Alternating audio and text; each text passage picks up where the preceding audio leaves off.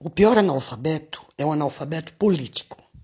Ele não ouve, não fala, nem participa dos acontecimentos políticos.